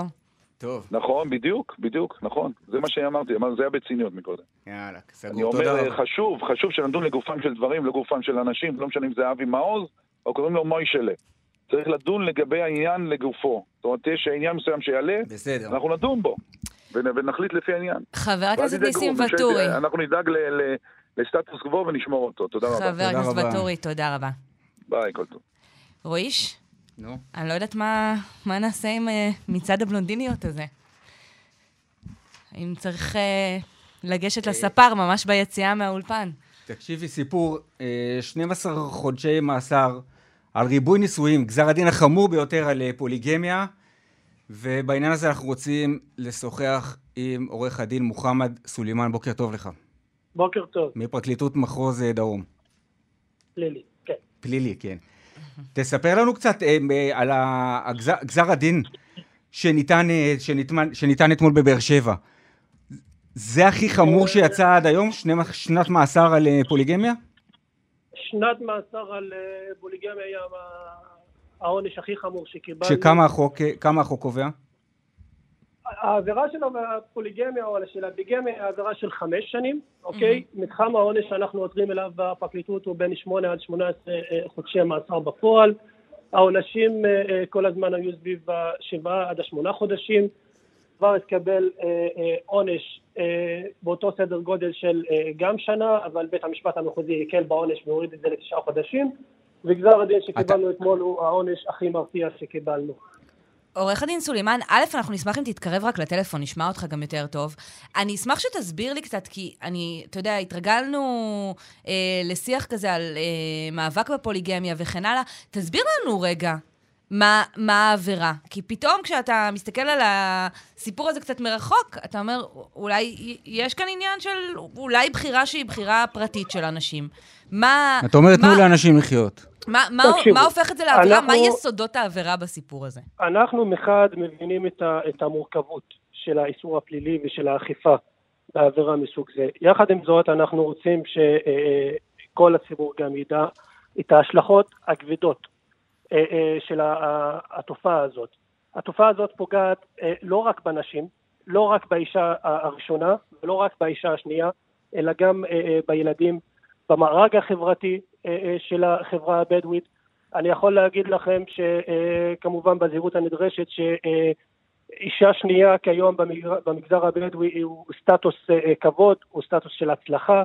מי שמביא אישה שנייה משמעו שהוא מבוסס כלכלית ויש לו את היכולת לממן שתי משפחות. אה, זה דבר מאוד מאוד אה, פוגע גם בנשים עצמן. אתה יכול לפרוט את זה לפרוטות? מה זה אומר פוגע באנשים? מה זה אומר פוגע בילדים? מה אתם מזהים כשאתם באים להגיש כתב אישום נגד אה, אה, גבר כמה מסוים? כמה כתבי אישום בכלל כאלה מגישים? אני יכול להגיד את זה ככה, אנחנו משנת 2017 אה, אה, החלטנו אה, יחד אה, עם היועץ המשפטי לממשלה ופרקליטות המדינה לאכוף את העבירה הזאת. העבירה הזאת, אה, אנחנו כל תיק שאנחנו רואים שגבר התחתן עם אישה שנייה, שלישית או רביעית לאחר שנת 2017, אנחנו מגישים נגדו אה, כתב אישום. אוקיי, כמובן אם הוא נשוי לאישה הראשונה, עדיין נשוי לאישה הראשונה. אה, אם אני רוצה אה, לפרט את זה לפרוטות, אה, לשאלתכם, אני יכול להגיד לכם דבר אחד מאוד פשוט. יש לנו גבר שנשוי לשלוש נשים. ויש לו מכל אישה עשרה ילדים. ויש לנו כאלה. אני, אני רוצה לשאול אתכם, מה, מה המרקם החברתי של אותה משפחה? מה הילדים, אוקיי? איזה אה, אה, יחס אותם ילדים יקבלו, אוקיי? כשהם גדלים למשפחה כזאת. תראה, עורך. הדין, עורך הדין סלימאן, אני חייבת להגיד, יש גם משפחות שהן, אה, מה שנקרא, אה, לצורך השיחה כאן, משפחות אה, נורמטיביות, אה, הקלישאה של המשפחה הישראלית, אה, שני הורים, שלושה ילדים, חתול, כלב ושתי מכוניות בחנייה, ו, וגם שם אני לא בטוחה שדברים הם תמיד, אה, הילדים תמיד מקבלים יחס שהוא אה, אה, כזה שהיינו רוצים לראות או מפנטזים עליו. שוב, אבל כשהדבר נעשה, אוקיי? אה, לא רק בגלל שאני התאהבתי באישה או שאני רוצה להיות עם אישה. לא רק בגלל שאני, זו האישה של חייו ואני רוצה להתחתן איתה, אלא בגלל, רק בגלל אה, אה, אה, אה, להפגין איזה אה, סטטוס של כוח, של כבוד, רק להביא ילדים. אגב, נתון מאוד מאוד אה, אה חשוב, 150 מיליון שקל, אוקיי, אה, אה, משלמים לנשים חד-הוריות או ידועות בציבור במגזר הבדואי בשנה. מי? מי נשים, משלם? ביטוח לאומי. 150 מיליון שקל בשנה? זה בערך, אל תתפוס אותי במספר, זה בערך. אני רק רוצה להגיד שאנחנו מקיימים אה, שולחנות עגולים עם משרדי הרווחה, עם משרדי החינוך. אנחנו כן מנסים להגיע לאיזשהם אה, תובנות סביב התופעה הזאת, ומנסים להגיע לפתרונות חוץ מהאיסור הפלילי. זהו, זה מאבק כלכלי או שזה מאבק חברתי? כי זה נכון, זו תופעה אה, מוכרת שבאמת מדינת ישראל מוציאה לסיפור הזה הרבה מאוד כסף, אבל אולי נגיד את זה בשמו, אולי אנחנו, מה שמפריע לנו זה ההיבט הכלכלי ולא ההיבט החברתי. זה, אני אגיד לך מה, המורכבות של התופעה הזאת, יש לה פגיעה גם בהיבט הכלכלי, גם בהיבט החברתי וגם בהיבט הביטחוני. אוקיי? אנחנו יכולים להגיד לכם שככל והשינויים לא מצליחים להיעשות מבפנים ולבד מתוך החברה הבדואית, אין מנוס, אוקיי? מלאכוף את האיסור הפלילי. זו תופעה מאוד אה, אה, פוגענית אה, אה, גם בילדים עצמם. אני רוצה שרק תתארו לעצמכם עכשיו מצב או מקרה של ילד שנולד לאישה שלישית או רביעית. את, ה, את החיכוכים לא, זה, זה ברור, אבל... אבל ההזנחה היא העבירה, והפגיעה היא העבירה. אבל עורך הדין סולימאן, כמי שמייצג כרגע את אה, פרקליטות מחוז דרום, לפי מה שאתה מתאר פה, לפי מה שאנחנו יודעים, זה בור בלי תחתית. יש, אה, אתם מגישים כתב אישום, אוקיי, הבאתם פסיקה אתמול, הכי חמורה, שנה בכלא. יש כאלה, כמה כתבי אישום הגשתם בשנה האחרונה? אני מתאר לעצמי שיש אלפי משפחות כאלה. אנחנו, אני אגיד לך מה, את ה... את ה... את הטיפול בתופעה הזאת אנחנו מקבלים כאשר אה, אה, אה, מי שנשא לאישה שנייה הולך לבית הדין השרעי לאשרור הנישואים השניים, או מי שפנה לביטוח לאומי או למשרד הפנים לרישום כנשוי לאישה שנייה, ואז אנחנו, המשטרה מקבלת את, ה, את התלונה, אם זה מבית הדין השרעי, אם זה בביטוח לאומי, אם זה ממשרד הפנים, וכך אנחנו וככה אנחנו מקבלים את התיק ומגישים מכתב אישום כמובן לאחר שאנחנו בוחנים את כל הראיות ואם זה עומד בראיות אה, אה, אה, לסיכוי סביר להרשעה בכתב אישום. להגיד לך מספר כמה כתבי אישום, אני לא, אני לא יכול להגיד לך כרגע, כי אני לא מול זה, אנחנו, מה שכן, כל, כל תיק שאנחנו מקבלים, שיש פה מספיק ראיות להגשה, אנחנו מגישים. אוקיי. עורך הדין מוחמד סולימאן, פרקליטות מחוז דרום פלילי, בשיחה הבאה שלנו תביא גם את המספרים. תודה שהיית איתנו. תודה רבה. תודה רבה. דנה ירקצי כתבתנו, בוקר טוב. בוקר טוב. אז שופרסל נכנעת וחוזרת למכור את תנובה, או שהיא בעצם מחריפה את המאבק? מה קורה בשעה אה, האחרונה? אז אפשר להגיד שזה די באמצע. המאבק של, שו, של שופרסל בתנובה נסדק, אפשר להגיד את זה, היא כבר לא יכולה לעמוד במדפים הריקים אה, שאנחנו רואים אה, בימים האחרונים, והיא מודיעה היום שהיא מסכימה לחלק מדרישות אה, של תנובה להעלאת מחירים בחלק מהמוצרים שאין להם תחליפים אצל המתחרים. זה ההודעה. כגון? אה, אז בואו ניתן אה, דוגמה, רגע, אז אני רק אגיד, ואחרי זה היא גם מוציאה הודעה שזה אה, לא קנייה, אלא מדובר בהחרפת המאבק. למה? כי מדובר במוצרים בודדים אל מול מאות מוצרים שהיא מוציאה מהמגוון. אז בואו ניתן דוגמאות, כמו חמאה ושמנת חמוצה, וגבינה צהובה גוש חלב 28 פרוסות מוצרלה, גבינה לבנה רכה 9 שמנת לבישול, משקה חלב לקפה. אלה חוזרים. אלה חוזרים אה, ממוצרים בודדים, ושוב, לעומת זאת, היא גם מוציאה את הרשימה הארוכה של המוצרים שיוצאים מהמגוון של תנובה. תגידי, דנה, אנחנו רוצים לשים את זה רגע בהקשר, את יודעת, אנחנו מדברים הרבה על שופרסל, שופרסל היא לא חסידת אומות העולם, היא חברה עסקית, יש לה אה, אינטרסים משלה בסיפור הזה. יש לה מותג פרטי גם במוצרי החלב? אז יש לה בגבינה הצהובה, בחלב ה... חלב רגיל, חלב לשתייה, mm-hmm. ועוד אה, אה, כמה גבינות. זאת אומרת, אין לה מגוון באמת גדול של מוצרים לשופרסל. גם ראינו מה קרה עם מחלבות רמת הגולן, שהיא למעשה הספק העיקרי אה, של אה, שופרסל, שנמצאת בקשיים, וכרגע היא מזרימה לה כספים כדי לנסות ולהעמיד אותה אה, על הרגליים. צריך להגיד, אתמול דיווחנו על ירידה במכירות של תנובה, ב, ב, אנחנו מדברים על מספרים של 3.2 מיליון שקלים במוצרים הלא מפוקחים, וגם ירידה של בפרק מיליון... זמן שמאז בעצם שהם הודיעו על בדיוק, ההתייקרות. וצריך להגיד, לא רק תנובה נפגעת מכך, גם שופרסל נפגעת מכך, כי אם לא קונים את מוצרי, שופרסל, את מוצרי תנובה בשופרסל, אז גם שופרסל לא מרוויחה מכך. אז זה לא רק שהיא, נכון, אולי נהנית uh, מהמותג הפרטי שלה, אבל אין לה היצע כל כך uh, של uh, מוצרים uh, שיחליפו אולי את המוצרים של תנובה, וזה בעיה, וגם אין מספיק מתחרות שיכולות לספק את הפער. הנה, אנחנו רואים את זה, קורה לנו uh, נגד העיניים. היא באה ואומרת, אנחנו נכנעים, אבל גם מחריפים. דנה ירקתי, כתבתנו. נראה, נחיה ונראה מה יקרה ברשתות האחרות. תודה רבה על העדכון הזה. תודה. רועי, אני רוצה שתיתן לי התחייבות. עכשיו, לפני שאנחנו מתחילים את השיחה הבאה שלנו. דברי. אני רוצה שתתחייב שאתה נשאר גם אחריה. כי מה, מהבוקר אתה מחכה שאנחנו ננהל את השיחה הזאת, ואני מפחדת שתברח לי אי אפשר, אחרי. איך אפשר לברוח אחרי זה? צריך אוקיי. לדבר עם רוביק רוזנטל על ההתגבלנות. יפה, אז נתגבלן אחרי זה, יש למה לחכות גם אחרי השיחה שאתה מחכה לה מהבוקר, עכשיו תגיד שלום. אביעד לוי, בוקר טוב. בוקר טוב. בעלים ושותף בדי תיאטרו. די תיאטרו. די תיאטרו, תספר לנו, אנחנו מדברים איתך בעקבות התקריות בחברון והתיעודים בחברון וכל ההסתבכויות שם. תן לנו בכמה שניות את החלק שלכם בכל הפרשה הזאת. קודם כל, החלק שלנו בכל הפרשה הזאת אה, הוא לא באמת החלק שלנו. נכון. אנחנו גוף מאמן, אנחנו עובדים כבר 15 שנה עם הצבא. אה, אנחנו מגיעים ככלי עבודה של הצבא כדי לאמן מפקדים ולוחמים אה, בסיטואציות אה, של פעילות מבצעית וכהכנה לקראת תעסוקה מבצעית.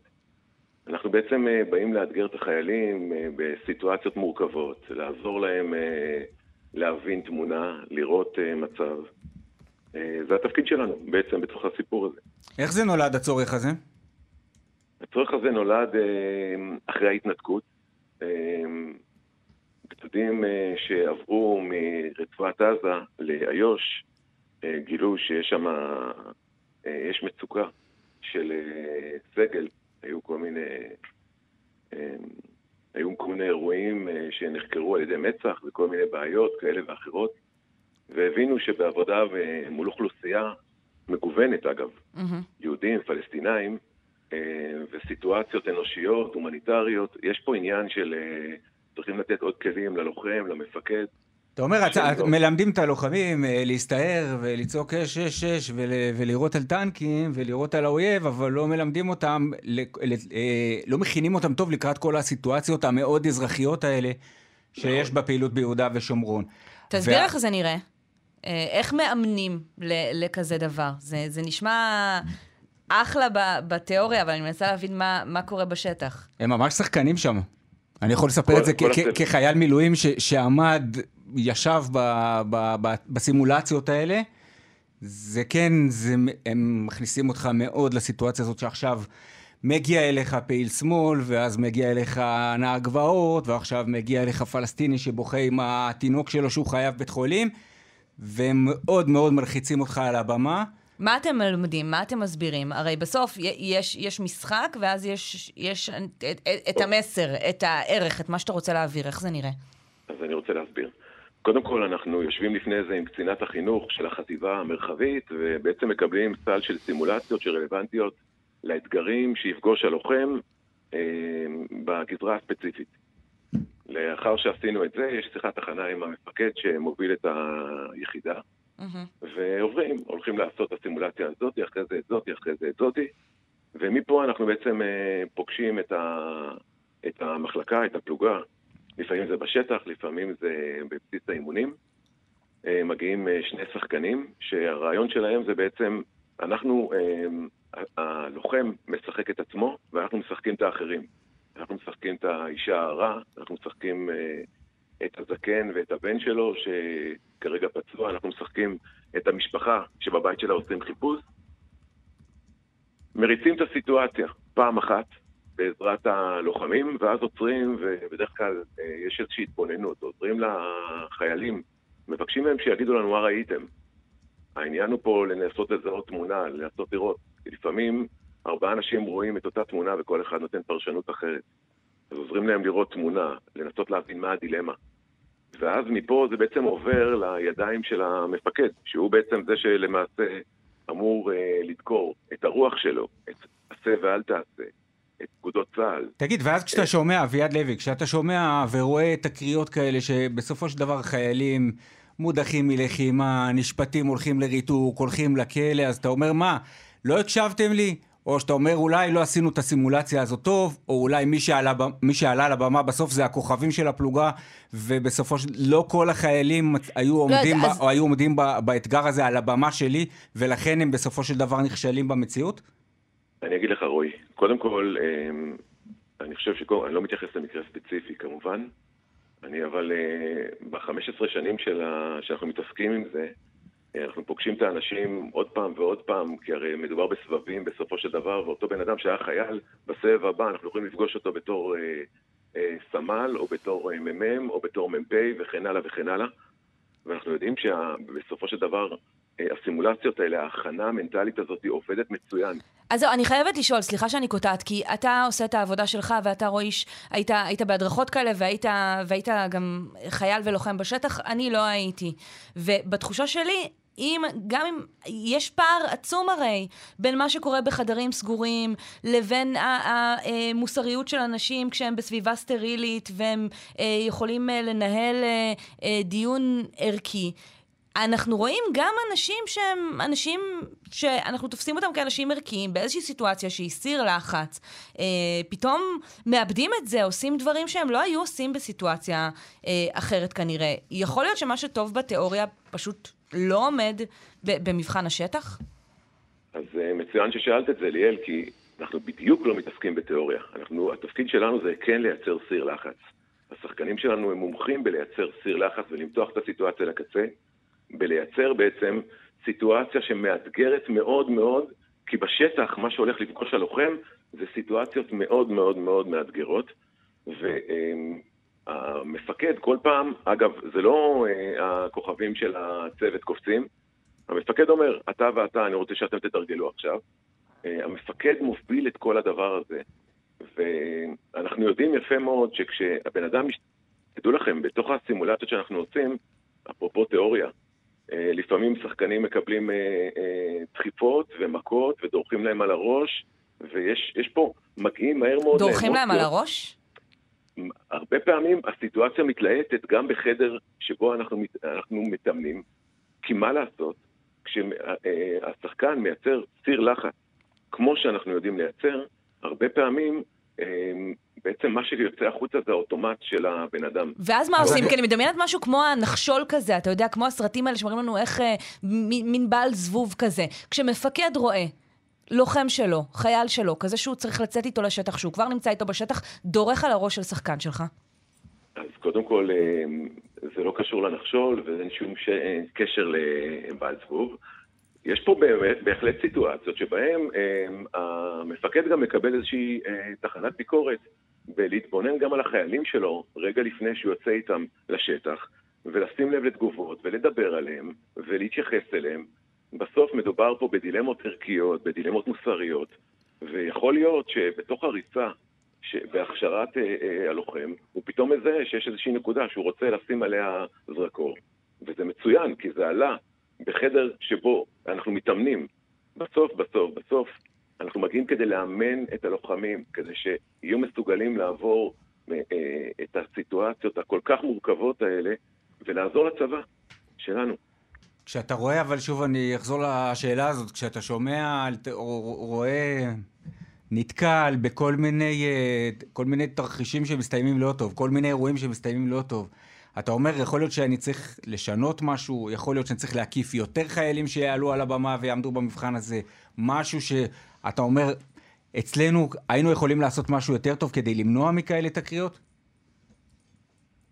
המציאות היא, היא הרבה פעמים אה, היא יותר אה, מרתקת ומאתגרת מכל דמיון שאנחנו יכולים לדמיין. הרבה פעמים אנחנו מגיעים ועובדים עם אה, סל של תרחישים, לא, אני זוכר ממש, הת- התקרית שהיה האחרונה שאנחנו מדברים עליה בחברון, אני זוכר בהצגה שלכם, ממש סיטואציה, סימולציה מאוד דומה של פעילי שמאל שבאים ומטריפים את החייל וצועקים לו ואומרים לו אני אעמוד פה, והחייל אומר לו אתה לא תעמוד פה. אוויר של כולם. זה לכאורה היה אמור להסתיים כמו על הבמה בבאף לכיש, בבסיס, שהכל עובד ו- ו- ו- ואין שום... אה, אף אחד לא- פה לא נופל בשום פח. רועי, אני חושב שאנחנו נמצאים במציאות שבה אה, הרבה פעמים בסופו של דבר מתרגלים דברים מסוימים ופוגשים דברים אחרים. אני לא יודע ספציפית מה היה בחברון, ואני גם אני לא יכול להתייחס לזה. זה אירוע של הצבא, אני לא אה, אה, מעורב באירוע או בתחקיר או בשום צד פה. אני יכול להגיד לך שברגע שמפקד בא ומגדיר לי, בוא נתרגל 1, 2, 3, 4, את זה אנחנו מתרגלים. ואנחנו מנסים לתת כמה שיותר, תשמע, אנחנו גם, מן הסתם, אנחנו גוף מאמן, אנחנו כל הזמן צריכים להשתפר ולהשתפר, אה, ויכול להיות שכתוצאה מאירוע כזה או אחר יבואו ויגידו לנו, מעכשיו אה, תעשו אה, סימולציות יותר כאלה, או... אגב, ב- ב- בשנים קודמות, דרך אירועים קודמים שהיו, כל פעם אה, נאלצנו אה, לשנות לחלוטין סימולציות, כי פתאום עלו צרכים חדשים. יכול להיות שהצבא עכשיו יבין דברים מסוימים ויבוא ויגדיר לנו, בואו ניקח את הסימולציות לאזורים כאלה או לאזורים הצבא אחרים. לא דורך במקום. אתה חושב שהנסיבות האלה, אגב, הן, הן סבירות? אתה חושב שהחיילים שלנו מתמודדים עם סיטואציות, החיכוך הזה הוא, הוא הגיוני? מה, את שואלת פה אה, בעלים של אה, תיאטרון, לא של, אה, לא מפקד אוגדת יהודה ושומרון, פה אז איתנו על הקו. נוותר לו, אתה כן, אומר? כן. כן. טוב. אביעד לוי, די תיאטרו, תודה רבה. תודה רבה לכם, בוקר טוב. בוקר ביי, טוב. ביי. יאללה. רוביק רוזנטל. בוקר טוב. לשונאי או יועץ לשוני? איך אומרים היום? גורו לשון? לא יועץ, אני לא יועץ לאף אחד, בקושי לעצמי.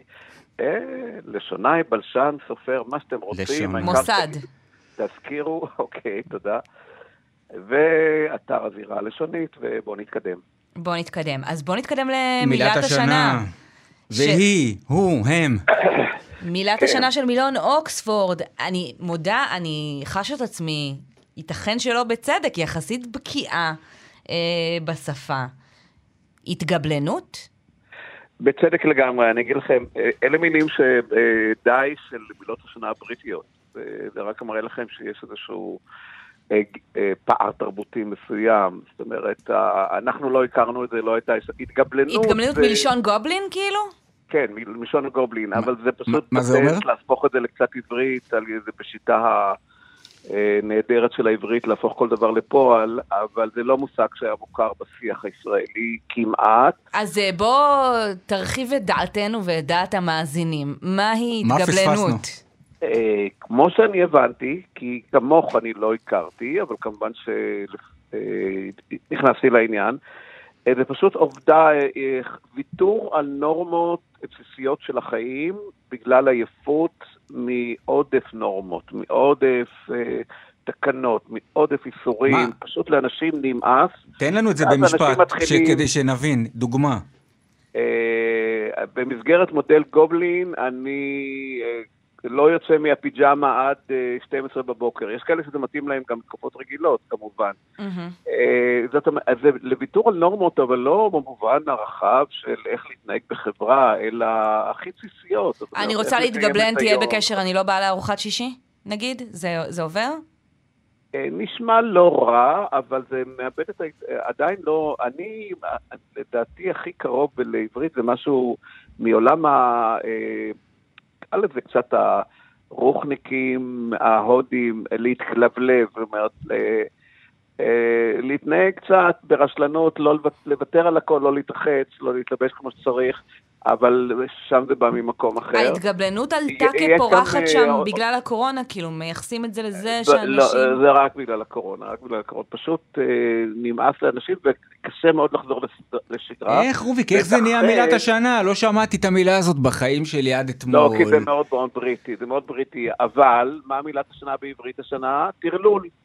וזה לא כל כך רחוק. זאת אומרת, הטרלול נולד מהשילוב של שנות קורונה עם הבלגן הפוליטי, כן. והרגשה שכל מה שאנחנו יודעים מתערבב, ואנחנו כבר לא מסוגלים בעצם אה, לנהל את השגרה שלנו, אז בואו לא נחזור לשגרה, וזה פחות ישראלי. זאת אומרת, הישראלים חזרו מהר מאוד לשגרה, ולכן אה, המילה הזאת היא נהדרת, זה קשור לגובלין, זה גם גובלין הוא שייך יותר לתרבות באמת הבריטית, הארי פוטר ועוד הרבה לפניו, של אנשים, ככה דמויות כאלה ש... אה, גם כן אה, לא מתרחצות ולא, אה, ולא לא שומרות על עצמן, אבל דמויות מיתולוגיות שהן לא כל כך בשפה שלנו, הן יותר שייכות לשפה אחרת. לכן זה לא לא יודע. מבחינתי אוקספורד נכשלו פה בגדול עם הבחירה שלהם במילת השנה. כן, אבל- אבל יש גם- ש- יש גם את המילון המתחרה, גם הוא הביא מילת שנה שלו. אה, מהגז לייטינג. כן. אצלנו זה מילת השנה כבר, אצלי למשל באתר, שאני נותן כל שנה מילות שנה, גז לייטינג כבר היה לפני שנה. וזה נכנס, והשנה זה התחזק. תן לנו- גז לייטינג תן לנו גז אני הצעתי גם, אה, הצעתי גם אה, חלופה עברית של עמעום הדעת. זאת אומרת, אה, אה, וזה קשור למניפולציות אה, בלתי נראות לכאורה, בעיקר בחיי בני זוג, הרבה פעמים זה מיוחס לגבר כלפי האישה, אבל לא רק, אה, שבהם על ידי מניפולציות קטנות אתה לאט לאט משתלט על בן הזוג, על החיים שלו, על ה, אה, גם על ה... אני לא קוראים לזה זוגיות שלו. פשוט? איך? נשמע לי כאילו אתה מגדיר זוגיות, איפה עובר הקו של גז לייטינג? אני לא יודע, לי יש זוגיות כבר 40 שנה ולא, ואין לנו שום גז לייטינג. זה, זה כן מאוד נולד מכל הנושא של ה MeToo. זאת אומרת, למרות שזה חדר לפוליטיקה, דיברו על זה בעיקר בפוליטיקה, אה, כל, כל צד אה, ייחס את זה לצד השני, אה, שהוא עושה גז לייטינג. לאוהדים שלו וכדומה, אבל זה קשור לזה שגילו שמניפולציה בחיי הנישואין או בחיי הזוג אה, היא הרבה יותר עמוקה ממה שמכירים, דווקא בגלל שהיא לכאורה חשאית, ולכן זה נכנס כמילה חזקה. אבל בעיניי, אם יש לנו עוד זמן, כן, כן. קודם כל זה מספר... מילת השנה של רוביק רוזנטל. לא, לא אמרתי, אני מתייחס למילות שנה שעלו ב- בסיפור, ה... אה, אה, בסיפור הזה. קודם כל זה מעיד שאנחנו מחפשים את מילות השנה יותר במרחב הפרטי. זאת אומרת, זה לא משהו של כולם, זה לא משהו ציבורי, זה לא משהו פוליטי. לא, טרלול זה לא במרחב הפרטי. טרלול טרלול זה בזירה הפוליטית. בסוף מה קורה, מה קורה לך כאדם בתוך זה. לכן, לכן זה... לא, היום. הכל זה, הכל זה טרלול, כמו שהכל זה אירוע. בעיניי מילה, מילה כבר אה, כבר מיצתה את עצמה מזמן. כן. כן. בעיניי הכי מעניין זה תרבות הביטול. ואני בהחלט חושב שזה מתאים לנו כן, זה מתאים לכל העולם, נקרא לו העולם המערבי יותר, העולם ה- ככה השבע, שמתחילים לבטל אה, יצירה תרבותית, נוכחות תרבותית של אה, דמויות מפתח, בגלל שהתגלה איזה פגם מוסרי, לפעמים מוסרי כבד בהתנהגות שלהם בעבר. אה, או שהם כבר לא בין החיים, אז הם אפילו לא יכולים להתגונן אה, אה, על, על נפשם, או שהם אה, כן בחיים, אז אנחנו מבטלים אותם בעודם בחיים. בעיניי, וזה תוצר, רובי- של, ה, זה תוצר של התקינות הפוליטית, אה, ושל ה, גם במידה מסוימת של המיטו, זאת. אומרת, פגעת בנו, אז אנחנו מבטלים אותך. עכשיו, אני קודם כל תקינות פוליטית... נגמר, נגמר הזמן, רוביק. בסדר, על כל פנים, אני חושב שזה אה, מוס- אה, מושג חשוב. רוביק רוזנטל. אתה שומע את המוזיקה, אז השארת אותנו עם נקודה למחשבה, השארת אותנו לשונאי. עם הטרלול וההתגבלנות. כן, בסדר גמור. יאללה. אה, תודה, רוביק. נגיד תודה גם לאנשים שעשו את התוכנית הזאת הבוקר. איתמר דרוקמן ערך אותנו. המפיקים היו הדס סיוון ונדב רוזנצוויג, טכנאי השידור, גלית אמירה ויוסי תנורי, דיווחי תנועה, חגית אלחייני. אתה היית רועי שרון. אני הייתי תודה רבה, ליאל קייזר. קייזר. יום נעים, לך ולמאזיננו. ביי ביי. צ'או.